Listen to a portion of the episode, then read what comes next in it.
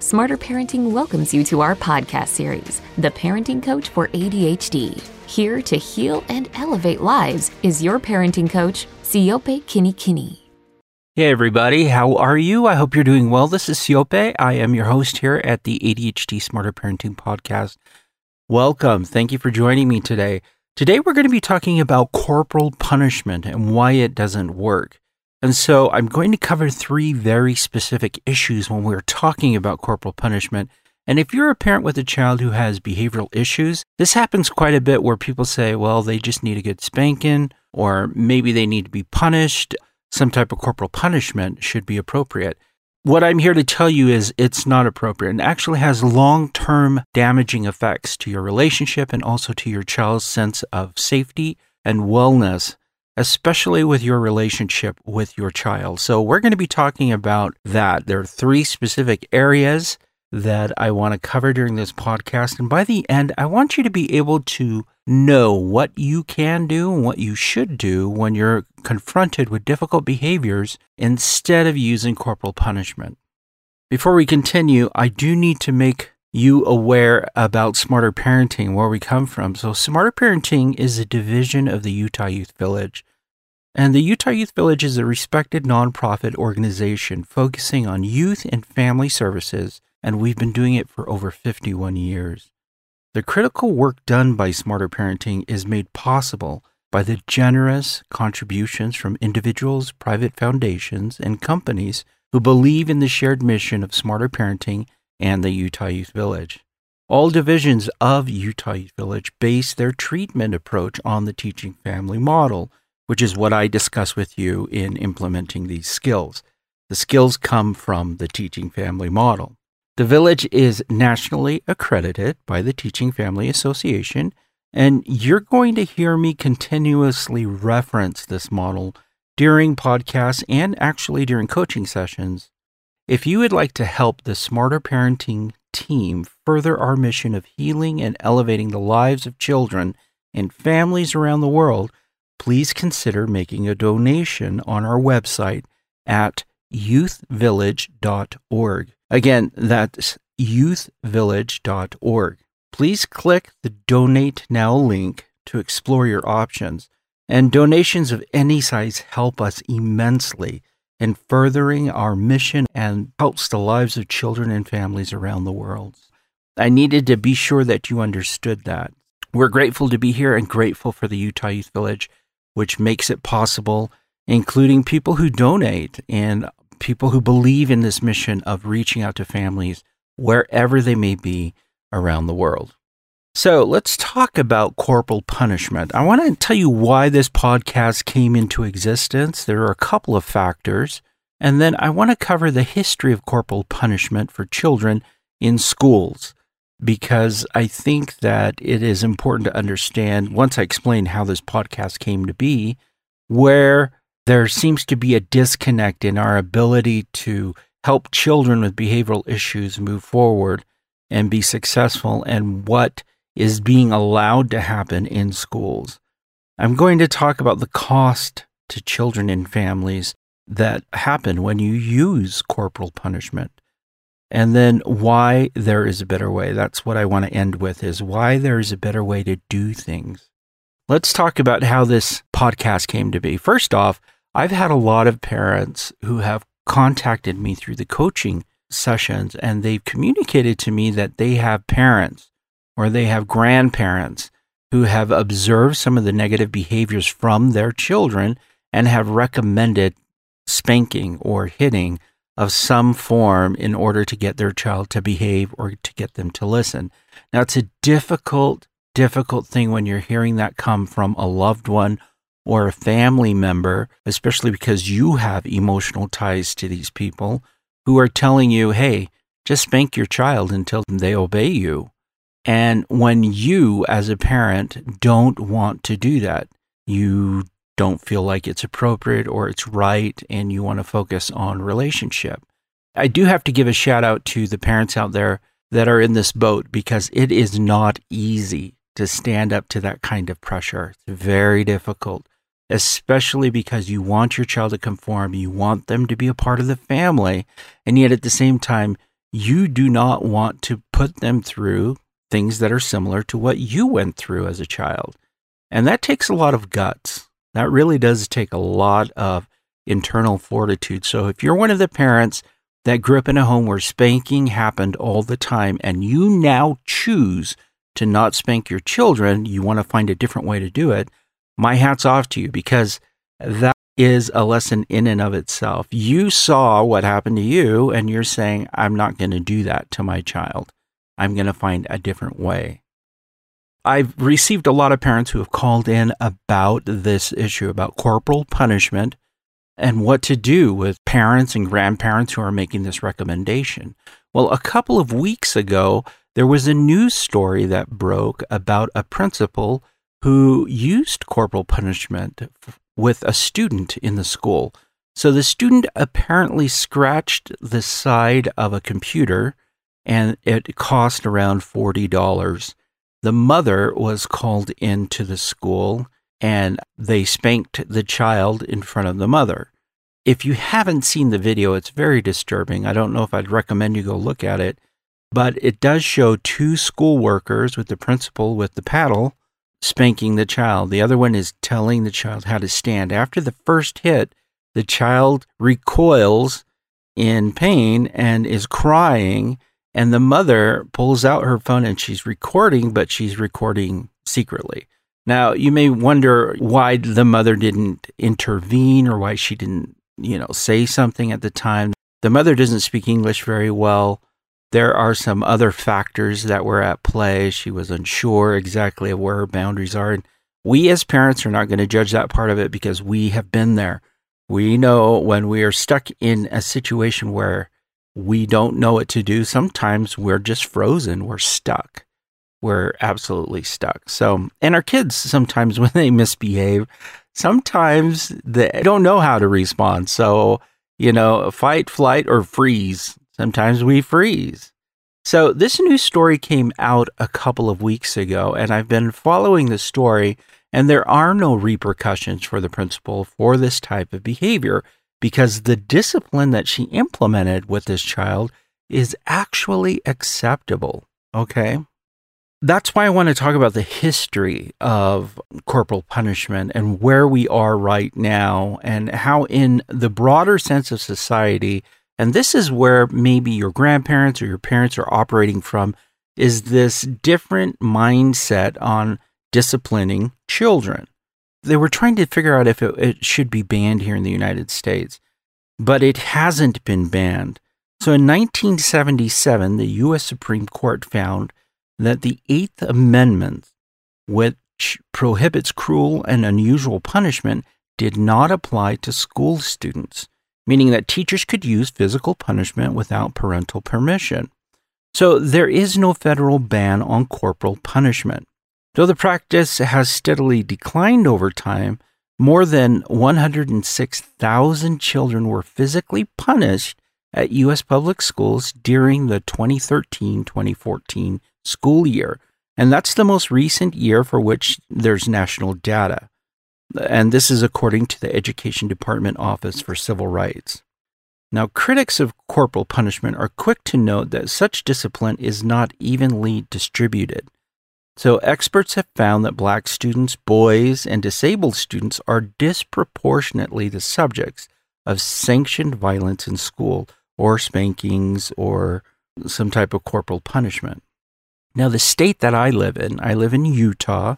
Utah banned corporal punishment in schools in 1992, but it did leave a caveat. And that caveat is that if a parent does give written permission a teacher can can implement corporal punishment. So it's interesting. There is no federal law banning corporal punishment. The states have stepped in and said, yeah, in some states we don't allow it, in some states we do. And here in Utah, where I live, we don't allow it unless there's permission from the parent. The Center for Effective Discipline in Columbus, Ohio lists that in 2008, there were over 223 1,190 students that were being punished this way through corporal punishment in schools. Now, that seems pretty alarming. I mean, we live in 2020 one right now. And to think that children will go to school and be hit by a teacher or by an administrator for negative behaviors is still legal in some states. It's kind of shocking that other techniques are not being implemented or used. Now, I will say that the education of teachers has improved over time. They have maintained this level of professionalism and working with students. And so teachers are finding alternative ways to deal with negative behaviors. So I'm not saying all teachers do this. I'm not saying all administrators do this. But what I'm saying is the law does not punish teachers for corporal punishment. And in fact, the law doesn't have an opinion either way, whether or not your child gets hit by an adult for negative behaviors in school. Now, since the year 2000, the American Academy of Pediatrics has called for a ban in schools of corporal punishment. And in 2018, the organization warned that parents should also avoid all physical and verbal abuse of children, calling it minimally effective in the short term and not effective in the long term. Meaning, yeah, you'll get results immediately because your child has to respond to being hit, but in the long term, it's not effective at all. With new evidence, and this is continuing the quote, with new evidence, researchers link corporal punishment to an increased risk of negative behavioral, cognitive, psychosocial, and emotional outcomes for children. You have to think about this whole concept of, you know, do we hit children? Do we not hit children? We do not hit children, okay? We teach children. These are opportunities to teach our children how they should behave and what they need to do rather than hitting them and saying, Hey, I'm bigger than you, so I make the rules. I'm stronger than you, so I'm in charge, right? We want to teach them, Hey, there are consequences to behavior. There are appropriate ways to do things. These are the ways that we can address these negative behaviors. Let's talk about the second point, which is what is the cost of corporal punishment for children? Disciplining young children is what parents are supposed to do. As many parents know, few disciplinary measures stop a child from misbehaving as quickly as a swift smack or two on the bottom. But in a study published in Pediatrics in 2010, researchers at Tulane University provided the strongest evidence yet that children's short term response to spanking may make them act out more in the long run. Of the nearly 2,500 youngsters in this study, those who were spanked more frequently at age three were much more likely to be aggressive by age five. The study, led by community health science professors, and particularly Catherine Taylor, that's her name. And don't worry, I'm going to leave all of this in the notes, so you can jump over to the podcast notes and, and gather this information. But Catherine Taylor was the first to control for a host of issues affecting the mother, such as depression, alcohol, and drug use, spousal abuse, and even whether she considered abortion while pregnant with the child. After controlling for these factors, each of which can contribute to a child's aggression, spanking remained a strong predictor of violent behavior. So, despite all these other issues that may be going on, and she did take into account all of the other factors, she found that spanking remained a strong predictor of violent behavior. Quote, the odds of a child being more aggressive at age five increased by 50% if he had been spanked more than twice in the month before the study began. Now, the association remained even after her team accounted for varying levels of natural aggression in children, suggesting, she says, that it's not just that children who are now more aggressive are more likely to be spanked. Among mothers surveyed in 20 cities, when their children are both three and five years old, nearly half, 45.6%, reported not spanking their three year olds in the previous month. 27.9% reported spanking once or twice that month, and 26.5% reported spanking more than twice. As five year olds, the children who had been spanked were more likely than the non spanked to be defiant, demand immediate satisfaction of their wants and needs, became frustrated easily, have temper tantrums, and lash out physically against other people or animals. The reason for this may be that spanking sets up a loop of bad behavior. Corporal punishment instills fear rather than understanding. Even if children stop tantrums when spanked, that doesn't mean they get why they shouldn't have been acting up in the first place. Spanking sets a bad example. Teaching children that aggression or aggressive behavior is a solution to their parents' problems, teach them that, hey, this is how I'm going to solve my own problem. There's now some nice hard data that can back all of this up. Okay, so it's interesting in the study how they were able to observe this rise in uh, defiant behavior because children were spanked. Now, if you're a parent who spanked your child when they were young, there's still hope, of course, because again, you can begin to teach and you can begin to model appropriate ways to deal with frustration, anger. Children learn by watching, children learn by doing, children learn by having the experience, and you can still teach them how to deal with these difficult emotions by the way that you handle these difficult emotions. Okay. So, what do they recommend?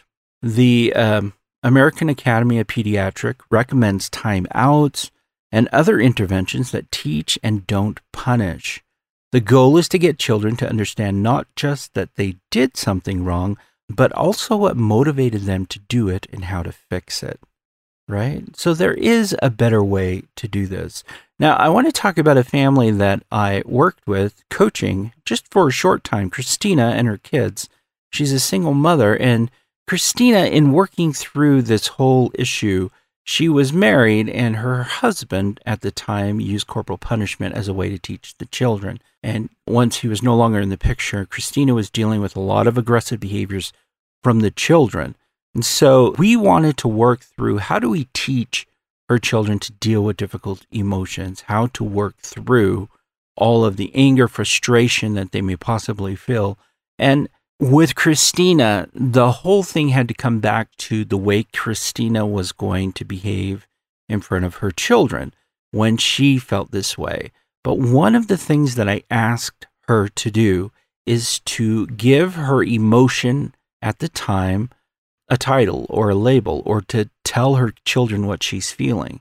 So, in a way, she could prepare them and let them know right now I'm feeling frustrated this is what I'm choosing to do so I can calm down. That was the wording that we were going to use. So with Christina, she was going to do a check in with her emotions happy, sad, frustrated, angry, upset, joyful. She was going to label these emotions and then she was going to model or display exactly how to deal with those behaviors.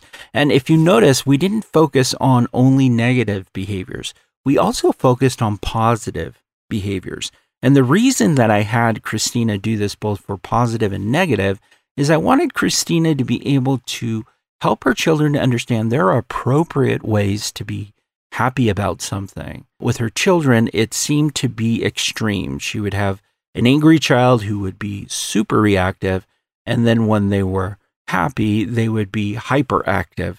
And so there was almost no in between of how to behave in certain situations. So the goal was for Christina, as much as possible, to label all the emotions she's feeling and then demonstrate to her children what she was going to do.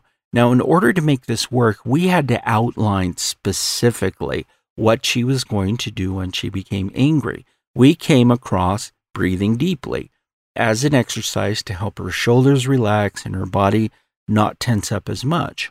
So we practiced that and we practiced it using those words. Okay, I'm feeling angry right now.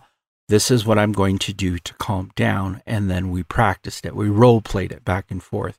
I did it so she could see what it would look like. Then I had her do it so she could feel what it was supposed to be like. And this whole role play back and forth between us through Zoom, because we're doing our appointments through Zoom. Obviously, she lives in a different uh, state than I do. Helped prepare her for the next week. So she was to identify her, her emotions the next day four or five times to her children and then react, or she was to, um, you know, behave in the way that she felt was appropriate.